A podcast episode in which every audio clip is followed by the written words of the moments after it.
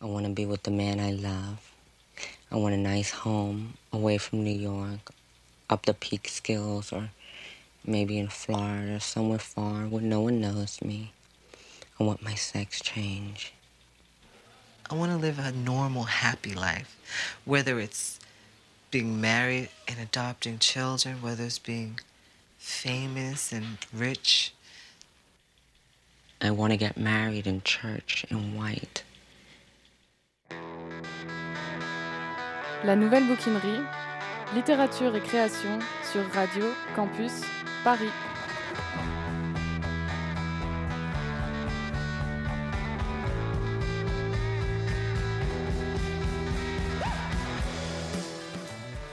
Marie de Quatre-Barbes est l'invitée de la nouvelle bouquinerie pour une émission consacrée à l'écriture de corps qui luttent et qui dansent à s'inventer. Voguer est le titre de son livre paru chez POL qui célèbre des vies en grand écart et le désir qui les anime d'ébrécher le réel pour s'y voir remporter une place. Bonjour Marie de 80. Bonjour. Euh, bienvenue. Merci. Alors, ce qui t'a animé dans ton écriture, tu le dis, c'était le visionnage d'un film de Jenny Livingston de 1991. Le film s'appelle Paris is Burning. Il s'agit d'un documentaire consacré à la culture ballroom de la communauté latino et afro-américaine trans et gay, euh, culture qui a émergé dans les années 1980 à New York, dans le quartier de Harlem.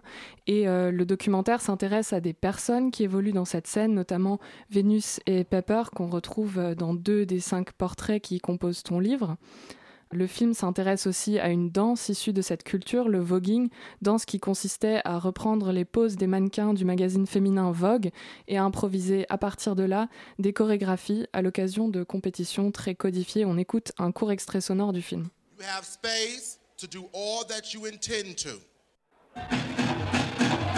Opening world.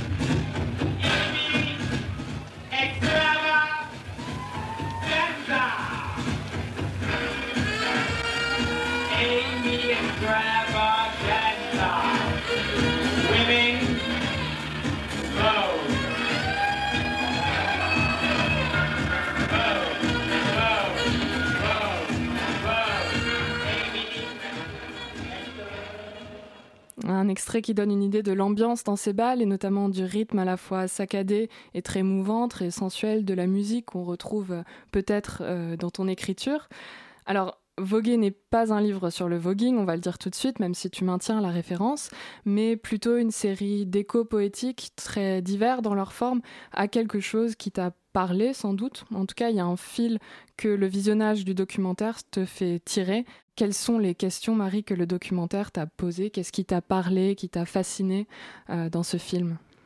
Alors déjà, euh, la première chose, c'est euh, finalement assez, assez rare, c'est-à-dire je, peux vraiment dater le moment où, un, où ce livre est né, quoi, le moment où, ce livre est né.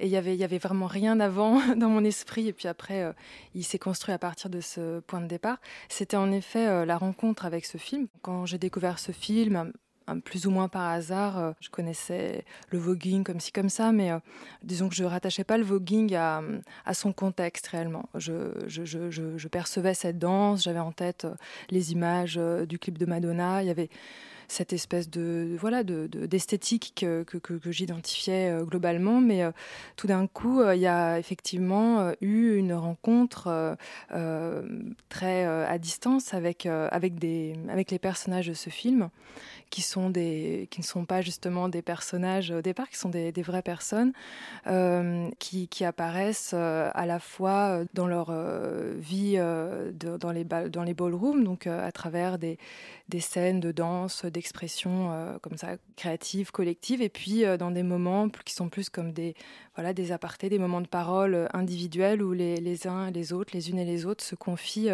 à, la caméra de, de la réalisatrice. Et il y a une, une intimité à ce moment-là. La, réalisatrice, elle est, elle est très, très effacée. On ne on la voit pas, on l'entend pas. Euh, pe- ces personnes qui sont, qui sont regardées. Et, euh, et, moi-même, j'ai euh, regardé euh, ces personnes par les multiples prismes comme ça, de, qui en même temps m'en séparaient. Et ça a été une, émotion, quelque chose de fort, etc. Donc j'ai assez, voilà, assez vite senti que j'allais écrire, euh, pas parce que euh, j'avais l'impression d'avoir, comment dire, euh, un sujet. C'est vraiment pas, c'était ni un sujet ni un thème. C'était une toute une série de questions, de, de aussi de, de, de même un malaise qui mm. qui sollicitait Pourquoi une, un une malaise réponse. un malaise aussi parce que ce film a à la fois, il, il, a déjà une, une forme qui est très très efficace. Très... C'est aussi un film qui est aussi un divertissement. Il a d'ailleurs mmh. été euh, reçu comme ça au départ quand il est sorti au début des années 90. Et, euh, et c'est aussi quelque chose qui, qui, fait un peu problème. C'est quelque chose de d'étincelant, de, de, de, de, très euh, séduisant dans, dans ces images, dans ces personnages, mmh. dans leur intelligence, leur vivacité, leur, et aussi leur, leur, leur caractère tragique. et, et, bon, il y a eu aussi des, des polémiques qui ont suivi, qui ont suivi ce, la, la sortie de ce film. Euh, et un malaise aussi qui, qui, voilà, qui, qui, a été porté par, euh, par des communautés qui ont pu se sentir aussi un peu dépossédées ou, euh, mm. ou regarder, euh, mise à distance aussi par ce regard. Donc euh, y a, je pense que je, je, je sentais ces, ces, ces choses-là. Je, je, elle, elle, faisait aussi écho à des questions que je me posais. Et c'est enfin, par malaise, c'est pas, pas un mot qui est simplement négatif dans ma bouche, c'était simplement un trouble, des, des sensations contradictoires. En tout cas, c'était pas euh, c'était ni uniquement quelque chose qui était de l'ordre de l'émerveillement, euh, ni uniquement du côté de l'émotion ou du pathos, c'était plein plein de choses en fait. Mmh. Donc c'est pour ça aussi que ça a fait déclencheur, parce que c'était riche. Oui, c'est vrai qu'il y a un contraste très fort entre le côté vraiment festif et cette danse, mmh. et puis des, des, des, personnages, en fait, des histoires et des trajectoires qui sont, euh, qui sont tragiques. Oui, et puis il y a, a cette, tout ce rapport de l'invisibilité, de la visibilité, euh, cette espèce de, bah de comment dire, de, manière dont cette euh, communauté de danseurs se retrouve la nuit dans, des clubs qui sont, euh, qui, sont relativement fermés finalement, euh, et euh, rejoue, performe, remet, réengage toute un, une série de signes, de, de, de codes dans, quelque chose qui est très flamboyant, qui est, très, qui est de l'ordre de la mise en lumière très forte, mais en même temps tout ça reste euh, préservé, protégé. C'est un, un, espace protégé. Euh, et puis, et puis, euh, et puis, soudain, euh, ce film donne une autre visibilité. Il y a le, mmh. le clip de Madonna. Tout ça euh, sort euh, plus largement, réintègre oui. aussi une partie de la culture oui, populaire. Ce, ce film a contribué ouais. à rendre populaire le voguing. Voilà, c'est ça. Avec tous les paradoxes, en fait, tous les, les aspects positifs, grati enfin, gratifiants aussi pour les danseurs qui ont pu bah, pour certains évidemment pas pour tous mais euh, faire carrière par exemple mmh. et puis et puis aussi tout le caractère euh, ambigu que cela a en fait. Mmh. voilà. Et je voudrais qu'on qu parle de la structure de ton livre. Mmh. euh, donc Voguer est, est structuré en cinq parties qui portent le nom d'un personnage. Tu parlais des, des, de ces personnes qui t'ont qui t'ont touché. Euh, chaque partie étant une prière euh, adressée à ces personnages est-ce qu'il s'agissait de, de leur rendre hommage? Euh, oui, il y a quelque chose qui est de cet ordre-là. En fait, c'est aussi un. Alors, je, je, ne suis pas du tout le porte-voix de, de, ces personnages. Je ne suis pas, enfin, je ne suis pas là pour euh, amplifier leur voix. Vraiment, c'est pas du tout mon rôle. Disons que la, la prière, c'est une, une, une, forme. Euh, déplacée, un peu un peu abstraite aussi de d'adresser quelque chose alors c'est ça fait pas forcément partie de mes, mes habitudes au quotidien, mmh. mais l'idée que je me fais de la prière, c'est quelque chose qui, qui s'adresse quand même à une absence et euh, ou à quelque chose dont euh, la présence est, est ténue euh, et doit être, en tout cas le, le geste d'adresse, d'adresser sa prière, c'est une manière d'essayer de, de, de, de, remplir ce vide aussi qui, qui sépare. Et les personnages qui les portraits en fait qui composent le livre sont, sont des disparus à différents titres alors il y a effectivement les deux, deux personnes qui apparaissent dans le, dans le film de Jenny Livingston qu'on évoquait et puis ensuite mmh. il, y en, a d'autres et leur disparition euh, elle est euh, elle est c'est finalement l'espace euh, tragique dans lequel euh, j'essaye de m'inscrire en fait. Oui, il y a Vénus par oui. exemple qui est assassinée pendant le tournage du film. Oui. À l'intérieur de, ce film, il y a la disparition d'un de ses protagonistes principaux et d'un personnage très, touchant qui, euh, intervient euh, vraiment euh, comme une espèce de faille. Euh, dans, dans, le projet. Et, et, et c'est ce qui fait aussi que ce film est, euh, cristallise quelque chose de très très fort, euh, puisque elle, elle est assassinée euh, pendant, pendant le tournage et tout d'un coup, euh, euh, là où Vénus intervenait régulièrement dans le film, prenait la parole, exprimait des choses d'elle, euh, se confiait à, la caméra et à nous, et bien tout d'un coup, elle n'est plus là et il y a euh, l'es- l'espace, son espace, euh, l'espace qu'elle laisse vide et puis euh, qui est euh, entouré par euh, ses proches en fait, euh, des personnes qui, qui l'ont côtoyée et qui elles restent dans, dans le film. Et Mm. c'est, c'est ce personnage est quand même euh, extrêmement euh, bouleversant. Donc euh, Ouais. c'est effectivement à, Vénus que je dédie le premier, enfin qu'elle est, elle est la, la prière, la On, première on prière. va, on va le lire tout à l'heure. Les, les cinq parties de ton livre sont aussi décrites comme des portraits Mm. ou comme des performances sur le site de l'éditeur. Qu'est-ce que qu'est-ce que c'est que cette forme littéraire pour toi de la prière, euh, de, la, performance. Et peut-être quel est le lien entre ces différentes formes? Est-ce que, est que tu conçois un lien entre le portrait, la prière, la performance? Et est-ce qu'ils en viennent à définir une, forme euh, littéraire?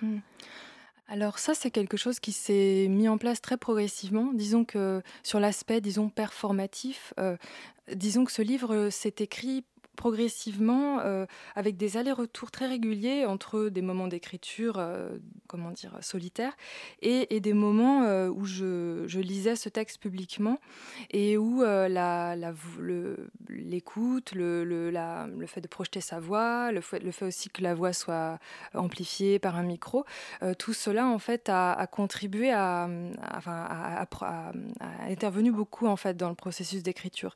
Donc cette dimension, alors je sais pas, oui, peut-être performative, elle est très intrinsèque à l'écriture elle-même. Ensuite, la, la- la- le fait que le, le- le- le livre se soit progressivement, euh, comment dire, euh, oui, euh, qu'il y ait eu des espèces d'a- d'agrégats de, de, de, matière texte qui progressivement ont, formé des portraits, se sont comme ça organisés autour de, de, oui, de corps recomposés, qui sont des corps totalement fictifs.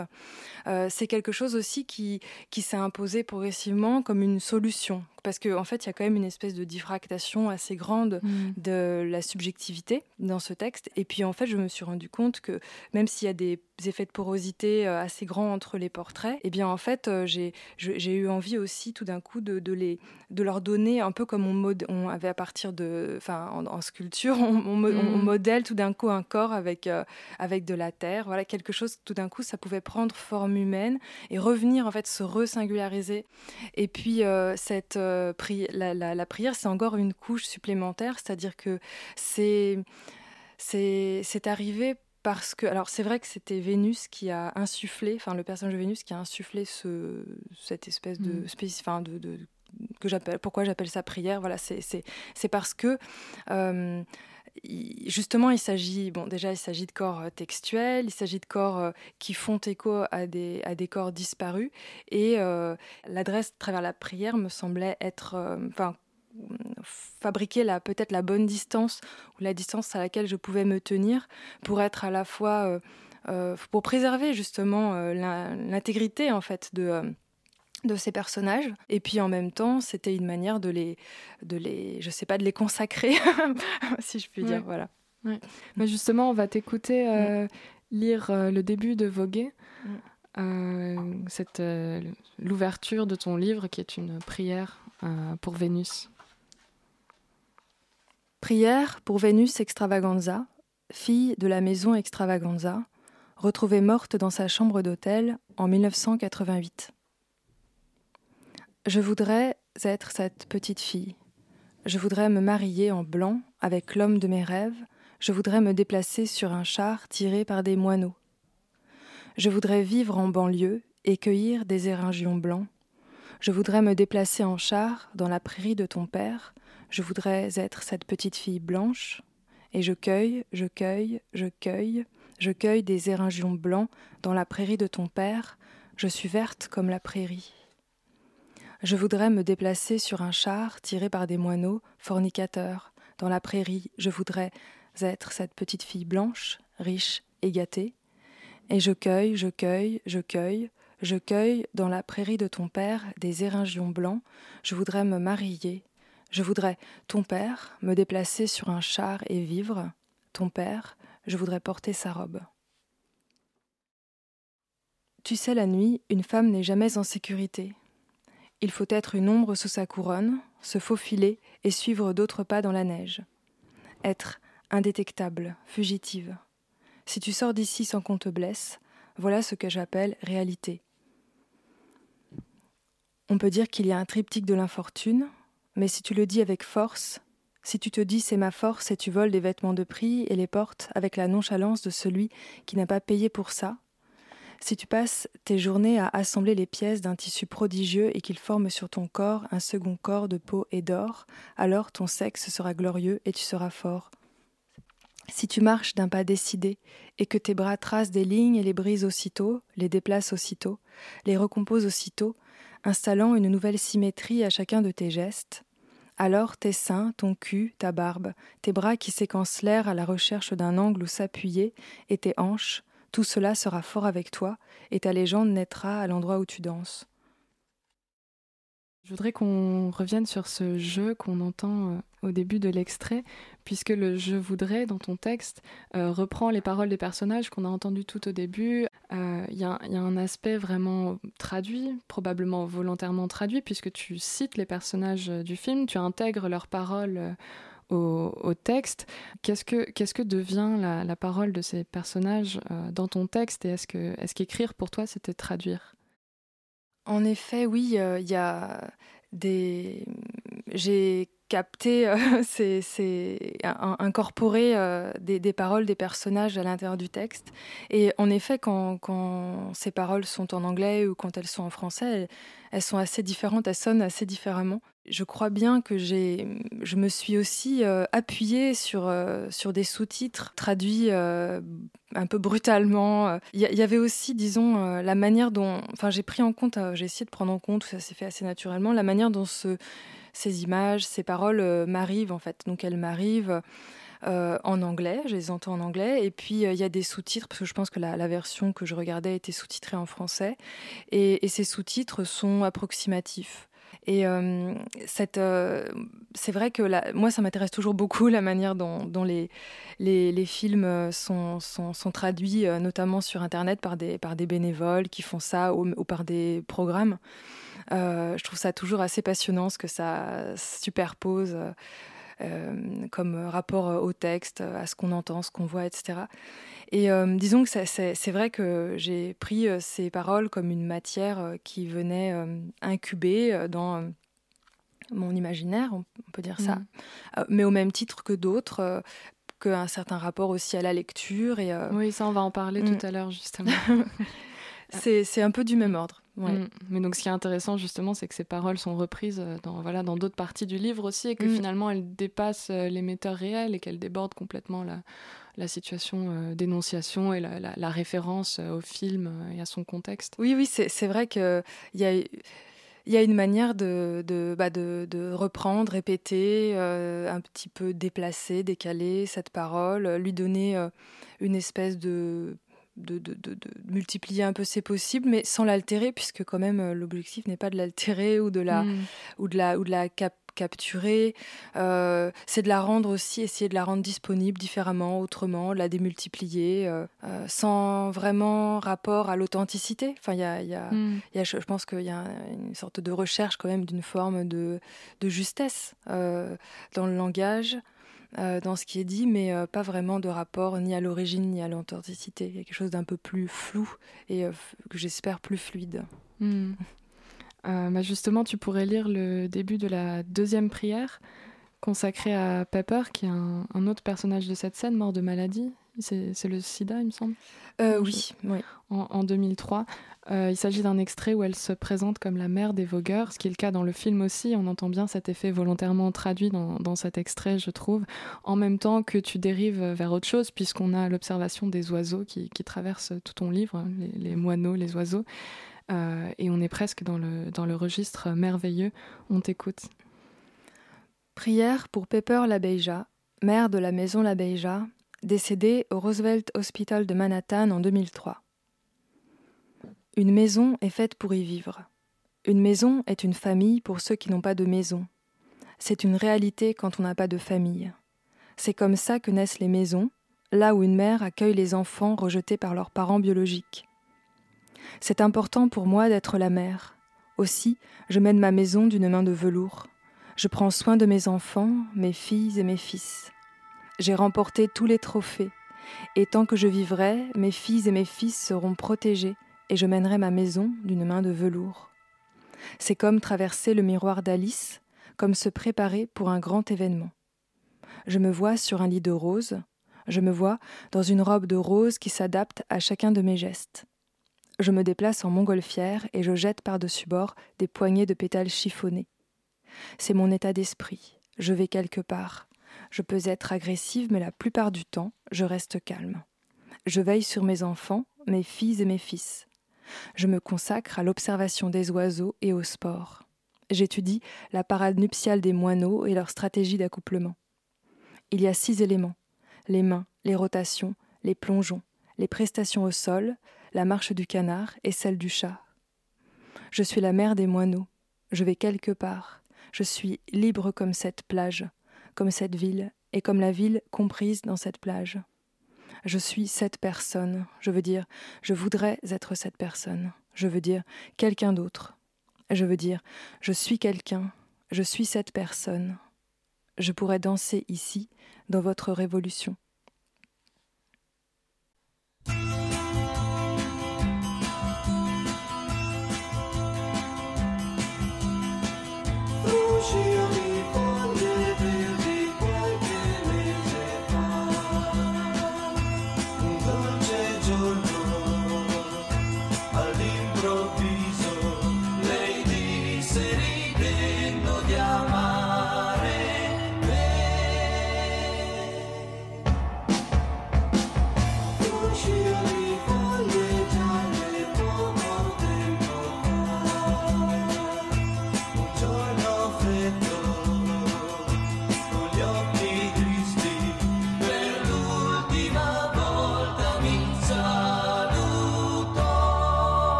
dizem.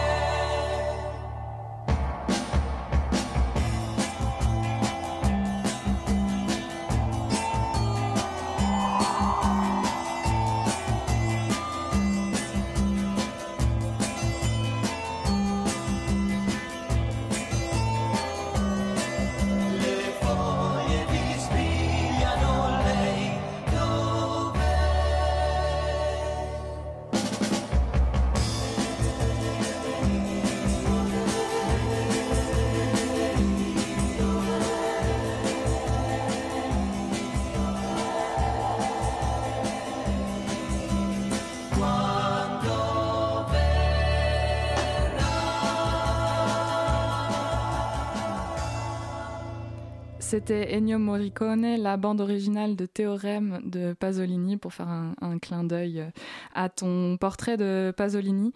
Vous écoutez la nouvelle bouquinerie sur Radio Campus avec la poétesse Marie de Quatre-Barbes. Alors on a ouvert la discussion à la question de, de la réappropriation qui me paraît centrale dans Voguer.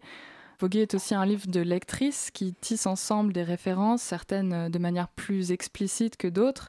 Euh, les derniers portraits sont par exemple consacrés à Pasolini par le biais de, la voix de son amant euh, Ninetto Davoli et à Kleist qui figure par son prénom euh, Heinrich et par l'évocation d'une euh, rencontre manquée avec une euh, poète fictive, rencontre qu'avait imaginée l'écrivaine Christa Wolf dans son roman Aucun lieu, nulle part. On retrouve aussi des traces de tes lectures dans des petits fragments euh, théoriques qui viennent clore chaque portrait. On a l'évocation des moineaux chez Sappho, par exemple, des références euh, à la pensée grecque, à l'Antiquité, au mythe, par exemple à celui de Tirésias, on en parlera peut-être plus tard, euh, transformé en femme. Ma question porte sur le, en fait, sur le lien entre les différentes, les différentes figures euh, qu'on retrouve dans ton livre et sur, euh, sur la manière dont tu envisages le rapport entre ton activité de lectrice et de poète. Mm. Alors, le mot réappropriation est un peu compliqué à, endosser aujourd'hui, euh, mais disons que euh, il y a certainement quelque chose qui, moi, m'intéresse beaucoup et m'amuse dans, dans l'écriture et mon mode d'écriture qui est euh, effectivement très, bah, voilà, très imbriqué avec euh, mon mode de, d'être de, lectrice, enfin mes pratiques de lecture. Euh, en fait, il y, a une manière de, euh, de, mobiliser, disons, des références ou, des, ou, de, de, susciter des, des compagnies par, le, par la poésie, dans mon cas, qui, qui fonctionne presque plus comme, une, comme des, dans une logique presque d'enquête, c'est-à-dire il y a des, des, manières d'enquêter sur les textes, manière d'enquêter sur, euh, de, percevoir, de, se mettre en quête de, certains indices, certains motifs dans, dans les textes qui, qui, tombent entre nos mains et la manière aussi dont on passe d'un texte à l'autre et on commence à composer un corpus aussi au moment où on est en train d'écrire un livre, quand bien même on n'est pas en train de, de, faire une recherche au sens euh, académique du terme. On est, il on, y, y, y, a des proximités et malgré tout des différences et notamment peut-être une manière de, de, de, de travailler euh, ou, de, ou de effectivement se, se saisir en fait de, de, certaines références qui peuvent relever d'une forme de braconnage mm. et, euh, et d'une forme euh, un peu euh, dissident aussi euh, de, de, de, fabriquer ou de composer avec, avec ces, ces motifs-là. Alors ça ne veut pas dire que c'est fait n'importe comment, dans tous les sens. Il y a dans, dans ces espèces d'enquêtes qui se mettent en place dans l'écriture d'un livre, il y, a, il, y a, il y a vraiment quelque chose qui relève d'une logique. Et c'est mmh. une logique qui n'est pas toujours euh, tout à fait rationalisante, enfin qui, qui, oui. qui est un peu d'un autre ordre. Mais c'est vrai que dans, dans ce livre-ci en particulier, dans Voguer, il y a euh, aussi euh, vraiment c'est très très très fort puisqu'il y a tout un une présence du rapport à la citation qui parfois euh, est, euh, enfin qui est très très très euh, foisonnant. Il y a beaucoup de citations euh, qui sont parfois euh, attribuées ou non, qui sont euh, des citations de, de, de, grands de grands écrivains, philosophes antiques ou autres, ou alors effectivement des personnes des, personnages du film de Paris is Burning, ou alors des, des gens rencontrés dans la rue. Et tout ça est tissé ensemble avec une forme de quand même d'horizontalité. Mmh. Voilà. Ça rentre dans une logique euh, intime aussi. Oui, voilà, ça rentre dans une, euh, un système d'écho qui, qui, est à la fois tout à fait personnel et, et en même temps euh, euh, qui permet aussi de mettre à jour des espèces de métaphores actives qui, euh, qui en fait traversent euh, bien au-delà de nous-mêmes euh, la tradition poétique. Mmh. Alors tu parlais de braconnage hein, en référence à, à Michel de Certeau. Euh, justement, on va lire un extrait de l'invention du quotidien euh, sur l'activité qu'est la lecture. Parce que pour Michel de Certeau, le lecteur n'est pas en minorité par rapport à l'auteur. La, lecture relève d'un faire, relève de la création. On va introduire pour cela une troisième voix. Margot, qui a la réalisation, va aussi euh, lire aujourd'hui. Margot, on t'écoute avec Michel de Certeau. En fait, l'activité liseuse présente au contraire tous les traits d'une production silencieuse. Dérive à travers la page, métamorphose du texte par l'œil voyageur, improvisation et expectation de signification induite de quelques mots, enjambement d'espace, écrit, danse éphémère. Mais inapte au stockage, sauf s'il écrit ou enregistre. Le lecteur ne se garantit pas contre l'usure du temps. Il s'oublie en lisant et il oublie ce qu'il a lu. Sinon par l'achat de l'objet, livre, image, qui n'est que l'ersatz, la trace ou la promesse d'instants perdus à lire. Il insinue les ruses du plaisir et d'une réappropriation dans le texte de l'autre. Il y braconne, il y est transporté, il s'y fait pluriel comme des bruits de corps. Ruse, métaphore, combinatoire, cette production est aussi une invention de mémoire. Elle fait des mots les issues d'histoires muettes. Le lisible se change en mémorable. Barthes lit Proust dans le texte de Stendhal, le spectateur lit le paysage de son enfance dans le reportage d'actualité. La mince pellicule de l'écrit devient un remuement de strates, un jeu d'espace. Un monde différent, celui du lecteur, s'introduit dans la place de l'auteur. Cette mutation rend le texte habitable à la manière d'un appartement loué, elle transforme la propriété de l'autre en lieu emprunté, un moment par un passant.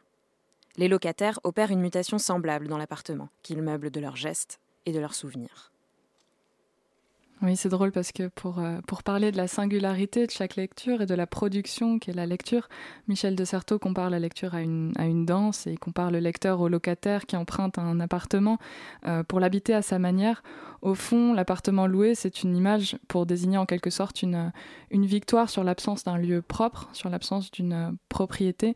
Et on va faire un, un, grand bond, mais on est toujours euh, dans la, thématique des maisons, puisqu'il y a différents types de, maisons dans le livre. Les personnages évoquent euh, des maisons, fantasment sur des maisons euh, américaines, des espèces de palaces avec des piscines. Quels sont les différents types de maisons qu'on retrouve dans Voguer Alors, euh, les maisons, c'est effectivement euh, celles euh, dont rêve euh, notamment Vénus quand elle s'imagine euh, dans quelques années euh, femme au foyer, vivant dans un, pavillon de banlieue. mais sa, maison, au moment où elle, où elle prend la parole, c'est sa house, c'est-à-dire c'est la, dans la culture des ballrooms, c'est la, communauté, la petite famille à laquelle elle, appartient, qui est structurée autour d'une mère et, et d'une suite d'enfants qui sont tous plus ou moins des orphelins qui ont été euh, euh, acceptés et qui sont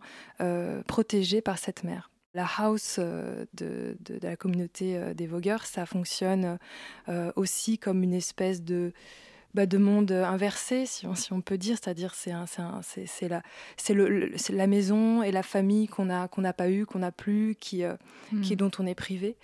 Euh, et dans effectivement Voguer, il y a une, effectivement une, thé une thématique comme ça, un retour euh, de cette euh, figure de la maison qui vient se vider, se remplir, qui vient s'incorporer, se, se, dé, se défaire autour de, de, ces personnages qui sont tous quand même plutôt dehors en fait et plutôt exposés mmh. à c'est plutôt cette absence et en même temps cette, ce, cette recomposition d'une maison qui est toujours mobile, qui est en tout cas pas effectivement celle de la, de la, de la propriété. Oui.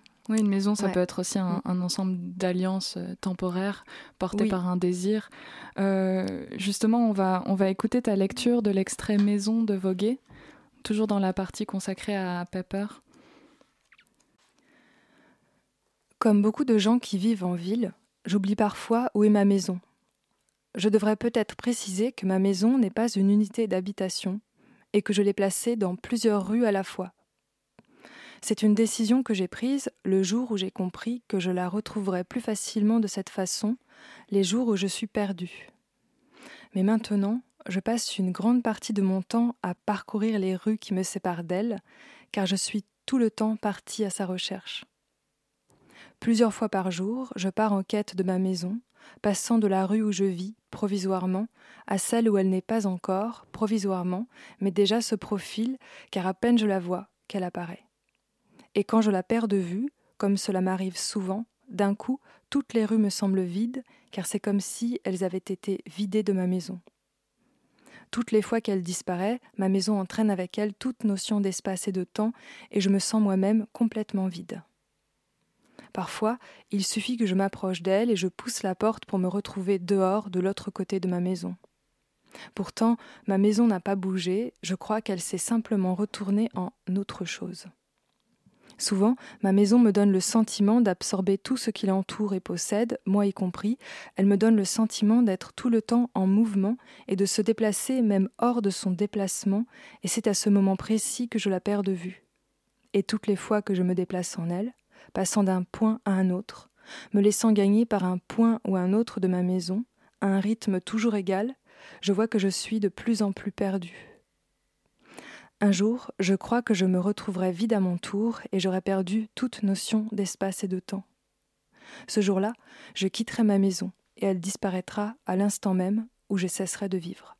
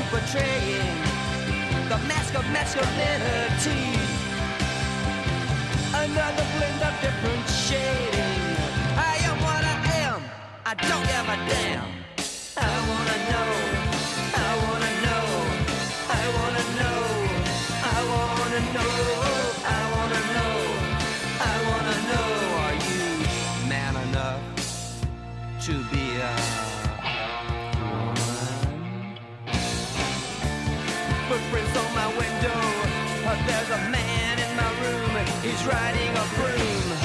Yeah, he took all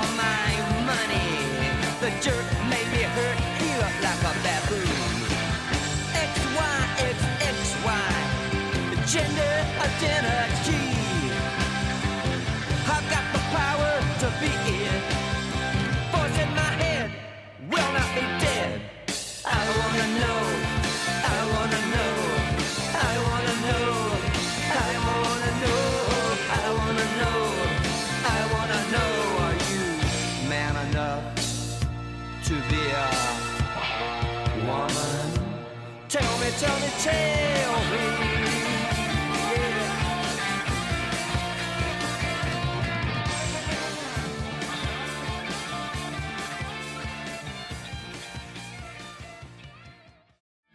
La nouvelle bouquinerie. Vous n'avez rien entendu? Si. Un morceau d'anthologie de la littérature française. C'était Wayne County, premier artiste euh, ouvertement transgenre. On est à la fin des années 70 à New York. C'était pour faire un, rapprochement avec la scène punk euh, émergente à ce moment-là. Wayne County a été, euh, Jane County plus tard, a été une figure importante de cette scène à New York et à Londres. La nouvelle bouquinerie est avec la poète Marie de Quatre-Barbes sur Radio Campus Paris jusqu'à 20h. Et dans cette dernière partie de l'émission, on accueillera aussi Nathalie Buis et Paul Perrucon qui présenteront une anthologie de création sonore amateur.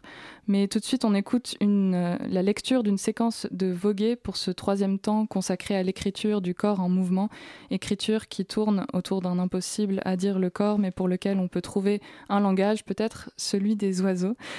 On t'écoute, Marie. Il dit ma tristesse n'est pas un reproche. Il dit Ma tristesse n'est pas un reproche. Il vit dans un théâtre de marionnettes. Il pénètre dans la nuit noire de Tirésias. Il parle la langue des oiseaux. Il porte en elle une blessure que rien ne suture. Il met son cœur à genoux devant lui. Il dit On ne pouvait pas m'aider sur la terre. Il embrasse la page droite. Il embrasse la page gauche. Il dit Ma blessure existait avant moi. Il dit Ma robe de mariée était prête. Il glisse une fleur à l'intérieur de son imitation. Il dit Je parle au-dedans de vous, sans aucun bruit de parole. Il marche dans les ténèbres. Il dit Le vent souffle où il veut, et j'entends sa voix. Il dit La tige s'est brisée, mais cela n'a pas d'importance. Il quitte la vallée de son père et se soustrait à sa puissance. Il dit J'ai des yeux d'émail qui voient au-delà de la forêt. Il boit à la source une eau très froide qui a un goût de forêt. Il suit un groupe de gens qui dansent une ronde. Il tient ses doigts en l'air dans une position toujours identique. Il s'introduit dans l'atelier et coupe les fils qui le retiennent. Il devient tissage, mercure, complexion. Il est issu du mélange. Par imitation, il plonge ses yeux en ses yeux, comme s'il pouvait lire son âme. Il dit La bosse est devenue creux, la forêt s'est remplie d'alluvions. Il dispose les os et les muscles en suivant une attitude. Il cherche l'équilibre entre les parties. Il dit Mon corps est un mélange d'hommes et de femmes. Il dit Je me sens seul en ce point de jonction. Il y a tout un travail chez toi, Marie de Quatre-Barbes, sur le, sur le devenir, sur la transformation, sur une transformation qui est toujours euh, progressive et un devenir par lequel euh, le corps s'abolit.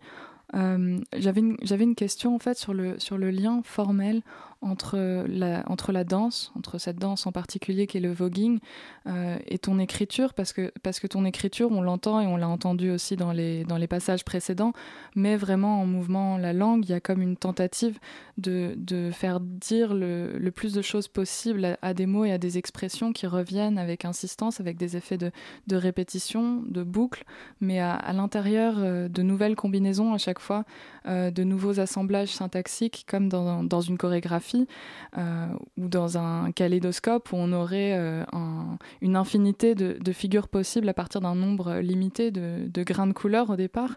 Euh, est-ce que, est -ce que cette création de, nouveaux agencements possibles à partir d'un donné, c'est quelque chose que ta poésie aurait en commun avec le voguing? Ou en tout cas quels sont les, quels sont les rapports peut-être formels? Euh, C'est difficile d'y répondre de manière générale. Disons que en tout cas, ce qui m'a intéressé dans le voguing, c'était euh, déjà euh, cette grammaire avec ces éléments qui sont en nombre assez réduit finalement, et à partir desquels, euh, de manière combinatoire, et, aussi dans la répétition de, certains, gestes, certains types de gestes, un certain type de poses, s'expriment des singularités dans toute leur euh, multiplicité, puisque c'est ça aussi le voguing, c'est la, mise en exergue vraiment du singulier, de ce que porte une personne dans, vraiment dans sa singularité. Euh, ce qui m'intéressait aussi, c'était euh, ce caractère très étonnant quand même de cette danse qui, euh, notamment, euh, s'inspire vraiment de, poses de magazines, donc de poses qui sont arrêtées euh, et qui ne sont pas du tout euh, chorégraphiques a priori. Euh, ils sont même parfois euh, presque antithétiques avec quelque chose qui serait de l'ordre du mouvement, parce que c'est vraiment des postures très figées. Et puis c'est aussi des, des, des, corps qui sont mis en scène dans un, un certain contexte, qui sont euh, mis en scène pour déjà pour vendre un certain nombre de produits. Ils sont, ils sont chargés de, tous ces, aspects-là. Et puis c'est des corps qui sont un peu un peu inaccessibles et tout à fait, enfin voilà, de, de, de marbre en quelque sorte. Et, et, le le, le voguing euh, met tout ça en mouvement avec une, une espèce de, de, de, de geste de renversement qui est euh, complet et, et c'était ça aussi qui, qui m'intéressait et peut-être d'une certaine manière on pourrait voir euh, dans la manière dont je braconne pour reprendre ce terme et je mmh. réinvestis de façon quand même très euh, relâchée hein, certaines euh, formes traditionnelles ou certains motifs notamment euh, un peu lié à l'Antiquité. La, mmh. Il y a, a peut-être euh, quelques motifs de la métamorphose justement. Oui, oui, il y a aussi euh, cette métamorphose, ouais, la, la, métamorphose telle qu'elle est euh, thématisée dans un certain nombre par un certain nombre euh, d'auteurs euh, antiques mmh. et euh, et euh, relevant comme d'une mythologie. Et puis euh, et puis il y a aussi les multiples par exemple euh, versions. Moi ça c'est le mythe de Tirésias existe dans le portrait consacré à Thérèse il mm. y, y, a un lien entre Tirésias et Thérèse. Ouais ouais il y a un petit lien ouais. Il y, y, y a différents toutes ces transformations sont ouais sont peut-être peut-être un aspect de, de commun je sais pas Alors, Voguer se, se, clôt sur une euh, proposition théorique à partir d'une citation du poète grec euh, Simonide. Comme la poésie est une danse parlée, de même la danse est une poésie muette.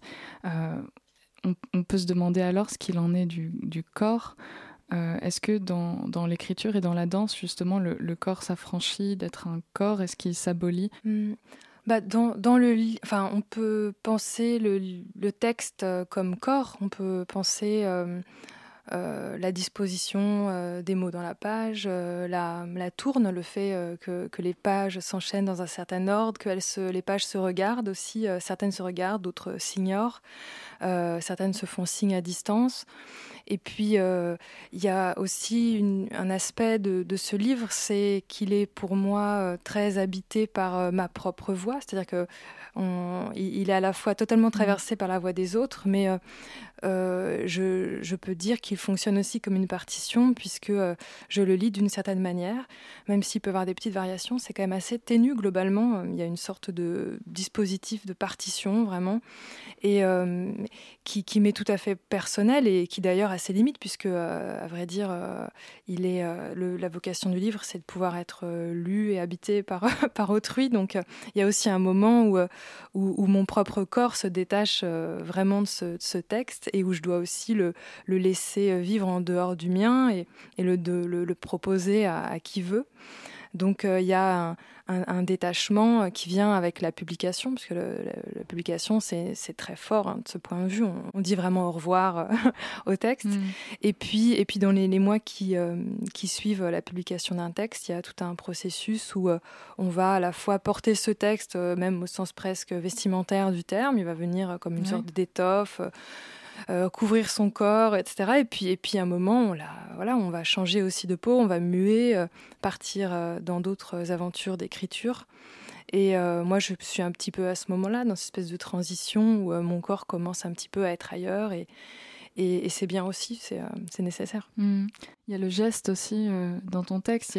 tu, portes vraiment une grande attention au, geste, à des choses euh, très furtives en fait qu'on qu'on perçoit pas forcément et que, toi tu explores poétiquement. Je voudrais lire à ce propos un de tes passages qui témoigne justement de cette sensibilité. Et pour, euh, pour y faire écho, euh, Margot lira un très beau passage du Notre-Dame des Fleurs de Jean Genet. Il s'agit du passage presque à la fin. Euh, passage aussi au sens de euh, passage de la vie à la mort, celle du personnage de travesti divine. Euh, c'est une, une mort qui s'effectue dans la danse, dans, dans une lutte avec Dieu, où divine refait et défait euh, les gestes qu'il attachait au monde. Mais donc d'abord, je vais, je vais lire euh, un extrait de ton texte. Miss Pepper retire sa robe. Les manches ballons tombent le long de ses bras et révèlent les gants remontés jusqu'au coude. Puis elle fait ça avec son bras. Geste. Elle tourne sur elle-même en faisant toujours ça avec son bras. Geste. Sous la coiffe qui se soulève au-dessus de sa tête montgolfière, tel un poumon doué d'une capacité respiratoire autonome, elle porte un petit chapeau surmonté d'une plume et d'immenses boucles d'oreilles qui frôlent ses épaules dans un froissement de métal et de soie. On dirait une menthe religieuse ou un oiseau en parade, le jabot gonflé répétant la chorégraphie au pétale près. Tu veux savoir qui je suis? Tu veux vraiment le savoir? Je suis Peppa la Beija, mère de la légendaire maison La Beija. Ce petit geste pour se détacher du monde, Divine l'a recommencé cent fois. Mais si loin qu'elle s'en écarte, le monde la rappelle à lui. Elle a passé sa vie à se précipiter du haut d'un rocher. Maintenant qu'elle n'a plus de corps, ou si peu lui en reste d'un peu blanchâtre, pâle, osseux et en même temps très mou, elle s'esquive vers le ciel. Divine d'elle-même, Madame née secret. La sainteté de Divine. Contrairement à la plupart des saints, elle en eut connaissance. Cela n'a rien d'étonnant, puisque la sainteté fut sa vue de Dieu, et plus haut encore, son union avec lui. Cette union ne se fit pas sans mal, douleur, de part et d'autre. De la part de Divine, le mal venait de ce qu'elle fut obligée d'abandonner une situation stable, connue et confortable, pour une gloire trop merveilleuse. Pour conserver sa position, elle fit ce qu'elle crut bon de faire, des gestes. Alors de tout son corps s'empara une frénésie de rester. Elle eut des gestes d'atroce désespoir, d'autres de timides tentatives, d'hésitation pour chercher le joint, s'accrocher à la terre et ne pas monter au ciel. Cette dernière phrase semble vouloir faire entendre que Divine aurait fait une ascension. Il n'en est rien. Monter au ciel, ici, veut dire sans bouger, quitter Divine pour la divinité. Le miracle se passant dans l'intimité eût été d'une féroce horreur. Il fallait tenir coûte que coûte. Tenir tête à Dieu, qui l'appelait en silence. Ne pas répondre. Mais essayer les gestes qui la retiendront à la terre, qui la recolleraient dans la matière. Dans l'espace, elle se renouvelait des formes nouvelles et barbares, car elle devinait, intuitivement, que l'immobilité offre trop de facilité à Dieu pour qu'en une prise de catch réussie, il vous emporte à soi. Alors elle dansait. En promenade, partout, son corps toujours se manifestait. Manifestait mille corps. Nul ne savait ce qui se passait et les tragiques instants de divine luttant contre Dieu. Elle prit des poses étonnantes, autant que celles que prennent certains acrobates japonais. On eût dit ainsi une tragédienne affolée. qui ne peut plus rentrer dans sa personnalité et qui cherche, qui cherche. Enfin, un jour, alors qu'elle ne s'y attendait pas, immobile dans son lit, Dieu l'a pris pour une sainte. On va, finir sur une dernière question sur euh, la mort et sur les fantômes, Marie, puisque Voguer est un livre qui a, qui a trait à la mort aussi, et euh, les fantômes sont, sont assez présents dans, tes œuvres, notamment dans ton travail avec la vidéo, on n'en a pas trop parlé, et on n'a plus beaucoup de temps, mais est-ce que tu pourrais dire, euh, juste pour finir, un mot peut-être de cette présence des fantômes dans ton travail? Il y a peut-être euh, un appel vers, euh, les fantômes. Alors, je dirais pas que j'écris comme on fait tourner les tables, mais il y a peut-être dans, l'écriture quelque chose en tout cas qui, qui met à jour un certain nombre de revenants en soi et qui, qui, qui, qui, nous traverse un peu singulièrement dans, dans, dans le geste d'écrire je sais pas, on a le sentiment que des strates un peu profondes se, peuvent revenir un petit peu euh, à la surface et peut-être euh, refertiliser euh, le, le terrain, mmh. qui est à la fois le terrain de la vie et aussi le terrain de, de l'écriture, doublement. Euh, et, euh, et, puis, c'est, oui, c'est vrai que j'ai, le goût de, de, de, la littérature de fantômes, j'ai le goût de j'aime bien, j'aime bien les films d'horreur euh, dont, dont j'ai très très peur, etc. Enfin, il y, y, a aussi un goût, euh, voilà, un peu. Euh, euh peut-être, j'ai le sentiment peut-être que oui, qu'écrire a à voir avec se faire peur, quelque chose comme ça. Donc là, là, ce week-end, j'ai brièvement, j'étais de passage dans un lieu qui est, qui est assez, assez, assez émouvant. C'est la maison de Georges Sand à Nohant, dans mmh. le Berry. Et, euh, et, je lisais ce que j'ai jamais lu jusqu'à présent, mais c'est c'est euh, l'histoire de, ma, histoire de ma vie. Donc, euh, et dans les premiers souvenirs de Georges Sand, elle, toute petite, elle raconte un, cauchemar dans lequel elle, son polichinelle qu'on lui a offert, qui est un, une sorte de jouet un peu effrayant, prend feu sur le poil et elle a une terreur comme ça. Et en fait, euh, je me disais, voilà, c'était la, terreur de la petite fille, euh, future euh, écrivain. Euh, il y a quelque chose qui se cristallise peut-être là et qui est de l'ordre déjà de, de l'écriture. Et mmh. euh, c'est certainement, euh, je, me, je reconnais quelque chose là-dedans. Mmh. Merci Marie d'avoir été là aujourd'hui. Fantôme encore, voix de revenante dans cette piste que nous écouterons d'une anthologie avec un H d'un artiste dont le travail figure sur une anthologie sans H de création sonore, Paul Péricon, Nathalie Bui. Je vous laisse présenter le huitième numéro de la revue Approche consacrée à la poésie officieuse et ou dilettante euh, selon vos propres mots. Euh, cette fois-ci une grande première puisque puisqu'elle prendra la forme d'un CD. Je vous laisse la parole. Euh, Nathalie Oui, alors donc du coup en fait on est à CD 58, donc en fait on est, euh, on est un collectif de micro-édition, il y a un label basé en région parisienne, on est cinq, mais on fait aussi des collaborations avec d'autres artistes et on a fait plusieurs salons du coup depuis mai, que ce soit en province comme en région parisienne. Et effectivement, ce, cette revue Approche est une anthologie euh, de poésie euh, dite amateur.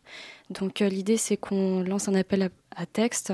Donc il s'agit de personnes qui n'écrivent pas forcément régulièrement, des personnes qui ne sont pas forcément dans la littérature, mais qui nous soumettent, on va dire, des textes qu'ils ont écrits justement chez eux à côté, des textes qui soient achevés ou inachevés et qui soient sous forme de scan, de photos ou en texte brut. Et donc euh, ce huitième euh, numéro euh, d'approche va être du coup basé sur la poésie sonore. Euh, donc euh, ça va être à la fois des lectures, euh, de la musique, du chant, on va avoir du film recording également. Et l'idée effectivement c'est ça, c'est de présenter tout ça sous forme de CD. À la base, Approche est un fanzine, donc tous nos, numéros sont imprimés sur du papier A4. Euh, euh, en, nombre assez limité. Là, justement, c'est un CD qui va être, on va dire, édité en une centaine d'exemplaires euh, et accompagné justement d'une édition pour ce CD. Vous êtes, vous êtes diffusé euh, où, euh, comment? En gros, on, on, on, fait la promotion via un, un, site au départ. On, a, on, fait, on, fait tout sur Internet. Mais euh, en réalité, depuis quelques temps, on, participe à des salons de micro-édition. mm -hmm.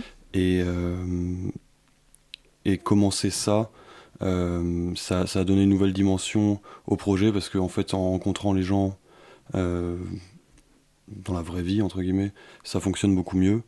Euh, et ça a donné comme, une, plus grande importance au projet, une, existence plus tangible. Et maintenant, c'est surtout comme ça que ça existe, c'est-à-dire dans des salons.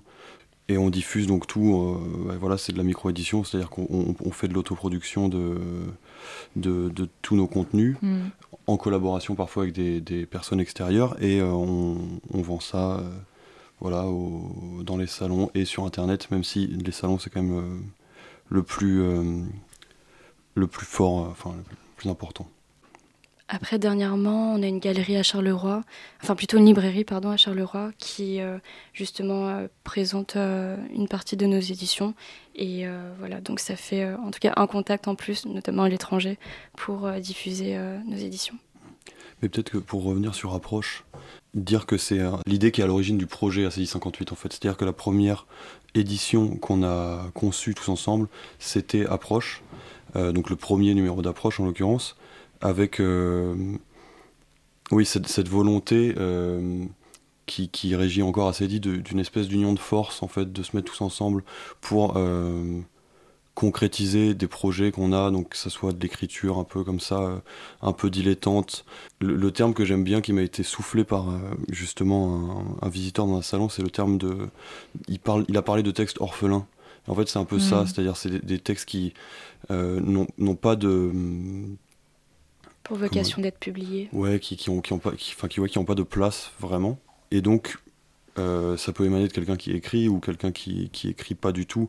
Ça, c'est des choses qui nous, qui nous plaisent assez. Je sais que dans, dans les premiers numéros, on avait fait paraître euh, un texte qui, qui, était en fait constitué de trois lignes, euh, une espèce de tout petit haïku qui avait été écrit par un ami à nous, qui, qui n'avait en fait jamais écrit et qui n'a jamais réécrit depuis. C'était comme ça quelque chose qui, qui était Il y avait un désir d'écrire, quand Ouais, même, voilà. à Donc c'est- l'origine. ouais, voilà, c'est ça. Et, et, euh, plus spécifiquement sur ce numéro, donc ce CD, le numéro 8, qu'est-ce qui vous animait? Pourquoi avoir fait un numéro spécial euh, création sonore?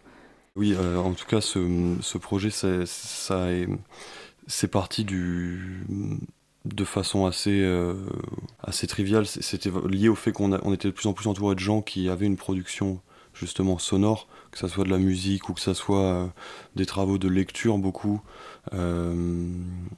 ou, ou même euh, des, choses un peu plus euh, hybrides, justement plus du côté de la poésie sonore, avec un travail sur la matière sonore, disons, pour, pour faire large. Et donc nous, ouais, bah, c'est- toujours le, même, euh, le même objectif de, de donner une, euh, une place à ces, ces, ces pièces qui, comme ça, n'ont pas vraiment de, de destination. On a, on a beaucoup de, de morceaux sur l'anthologie qui sont liés à des, à des projets un peu...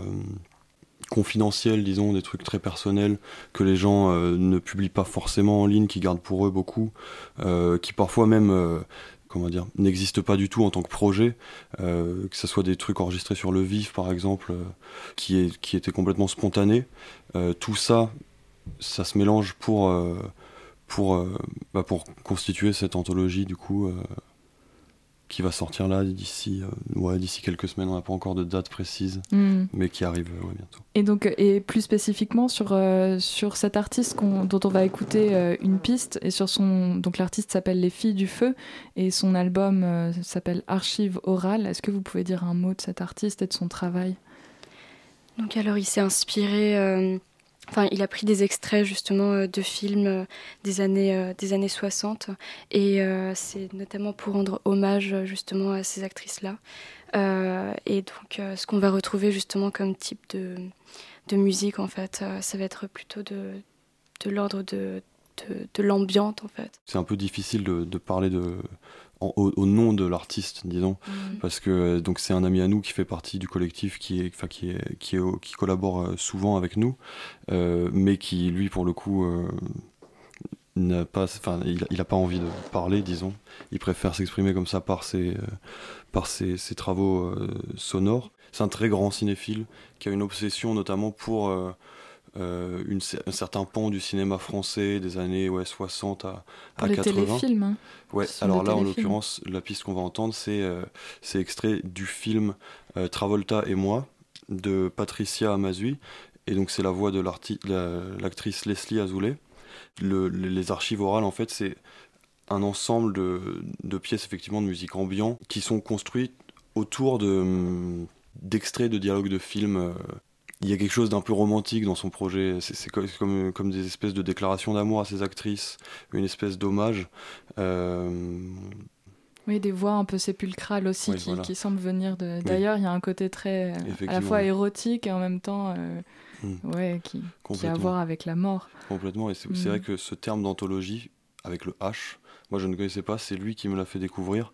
Et c'est c'est ça, c'est c'est ce truc d'une espèce de mémoire comme ça qu'on peut s'approprier, qui peut être la nôtre, et qui, euh, qui donne lieu à, à- à- au morceau qu'on va, qu'on va entendre.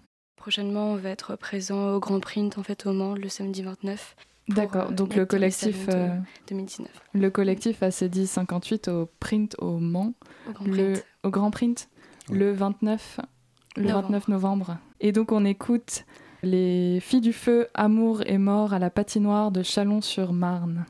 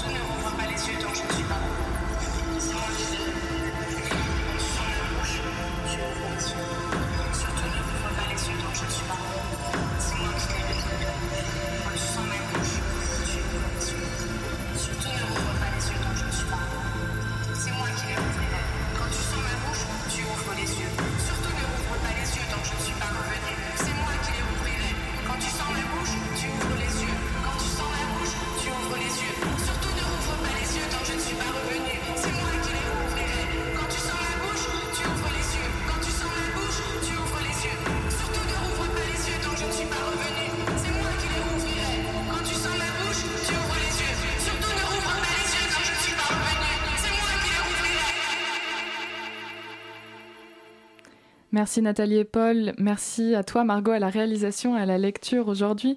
Et on se quitte avec Marie. Il faut être beaucoup de choses à la fois, ne pas attendre la nuit pour perdre conscience, appeler de ses voeux le même ennui mortel, pour qu'il fasse place au monde des oraisons et des mythes, monde de la variabilité, place à la déconvenue, petite et entière, et transforme cette folie inoculée à la base, ses instabilités détruites et son cours malheureux. Car dans chaque soleil gratiné, chaque oiseau à bec de lièvre, les mots qui se ressemblent sont des codes amoureux.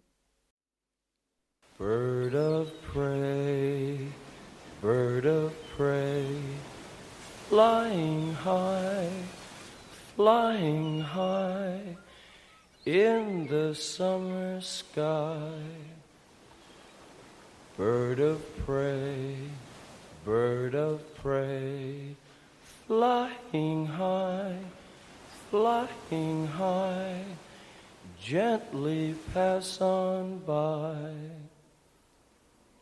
Bird of prey, bird of prey, flying high, flying high, am I going to die?